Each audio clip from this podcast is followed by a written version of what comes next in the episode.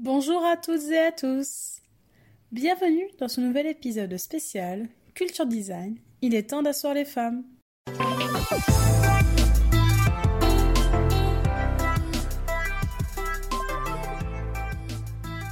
Bernice Alexandra Kaiser Ims, dite Ray Kaiser, puis Ray Ims, est née le 15 décembre 1912 à Sacramento. C'est une artiste, une designer, une architecte et aussi une réalisatrice de cinéma américaine. Elle commence ses études au Bennett College à Millbrook, une université pour femmes dans laquelle la majorité des enseignements incluaient l'art, la mode, le design intérieur, la musique, l'enseignement de langue vivante, la littérature, l'histoire, la danse, le théâtre, le développement de l'enfant, les études hippiques et les sciences domestiques. L'école proposait aussi de nombreuses activités, telles que la gymnastique, le golf, le tennis et la pratique de l'équitation. En 1933, elle obtient son diplôme et part s'installer à New York, où elle s'exercera à diverses activités créatives. Elle assistera aux cours de danse moderne de Martha Graham et Anya Holm, deux célèbres danseuses et chorégraphes. Malgré un désintérêt général pour l'art abstrait au cours des années 30, Ray Kaiser étudiera la peinture expressionniste abstraite avec le peintre allemand Hans Hofmann jusqu'en 1939. Elle deviendra en 1936 un membre fondateur de l'American Abstract Artist, défini sous l'acronyme AAA. Ce groupe servira de forum de discussion et de débat sur l'art abstrait et permettra d'organiser des expositions, en dépit du peu de soutien de la part des galeries d'art. Ce groupe souligne l'objectif de l'organisation et l'importance des expositions pour promouvoir la croissance et l'acceptation de l'art abstrait aux États-Unis. Ray expose des peintures lors de la première exposition de l'AAA en 1937 au Riverside Museum à Manhattan. C'est ainsi que Ray devient alors une figure clé de la scène artistique new-yorkaise de l'époque. Malheureusement, il ne reste que peu de traces de l'art de Ray datant de cette période.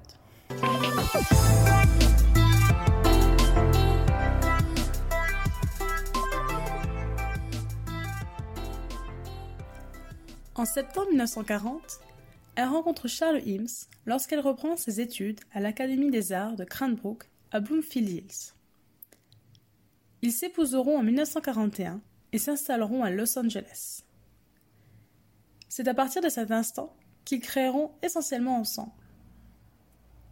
Le couple Eames a contribué de manière significative à la démocratisation du mobilier de style haut de gamme pour le grand public, notamment grâce à l'invention de nouvelles techniques de fabrication industrielle permettant une production de masse.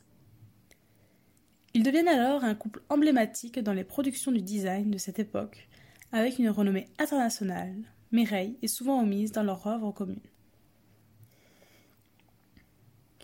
Une des pièces les plus connues de leur travail est la Eames Lounge Chair, interprétation américaine moderne du fauteuil club, vendue à plus de 6 millions d'exemplaires. Et pour la petite info perso, le fauteuil rare est mon assise préférée. En 1957, Vitra, un fabricant suisse de mobilier pour les bureaux et l'habitat signe un accord de licence avec Herman Miller, directeur lui aussi d'une chaîne de mobilier pour produire les créations des Eames pour l'Europe et le Moyen-Orient. Mais, bien plus que de produire des meubles pour Vitra, Charles et Ray Eames ont eu une influence profonde et durable sur l'entreprise. C'est cette rencontre qui marquera véritablement les débuts de l'entreprise comme fabricant de meubles. Leur philosophie de conception continue à déterminer notablement les valeurs, l'orientation et les objectifs de l'entreprise. Cette influence déterminante se traduit le plus clairement dans la question qui se pose toujours chez Vitra lorsqu'il s'agit de prendre des décisions importantes en matière de design. Qu'en dirait Charles Ray La vision qui conduisait leurs travaux se manifeste à travers la volonté d'un impact positif sur la vie et l'environnement des gens. Qu'ils proposent une chaise confortable ou des outils pour acquérir des connaissances, ils ont essayé d'amener tout le monde à réfléchir de manière plus analytique et plus ouverte sur la manière dont les choses pourraient être différentes dans leur vie, a déclaré Gian Burns, ancien membre du personnel. Sachez aussi que Vitra est la seule entreprise habilitée à fabriquer leurs produits pour l'Europe et le Moyen-Orient. De ce fait, si vous achetez un produit IMSS fabriqué par Vitra, on vous garantit son originalité. Lorsque Charles meurt d'une crise cardiaque en 1978, Ray prend la direction du IMSS Office. Avec la bibliothèque du Congrès de Washington, elle engage la sauvegarde du fonds d'archives de l'agence. Ray Eames décède ensuite à Los Angeles le 21 août 1988, dix ans jour pour jour après son époux.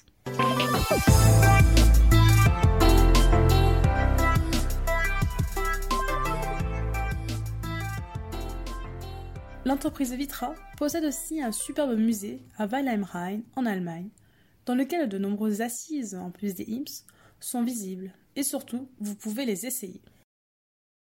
Le musée a obtenu une grande partie des objets de la succession du couple en 1988.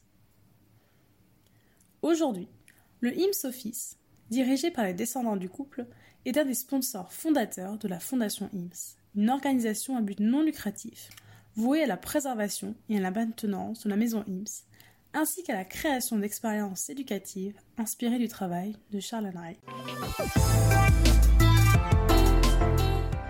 Vous retrouverez toutes les sources concernant le podcast sur mon site internet massomarion.wixit.com slash website dans la rubrique blog puis podcast.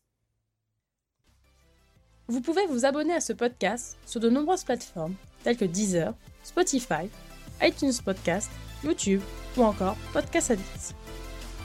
N'hésitez pas à le partager avec votre entourage, à faire un don sur ma cagnotte Tipeee ou à me laisser votre avis je me ferai un plaisir de le lire lors d'un prochain épisode. À la semaine prochaine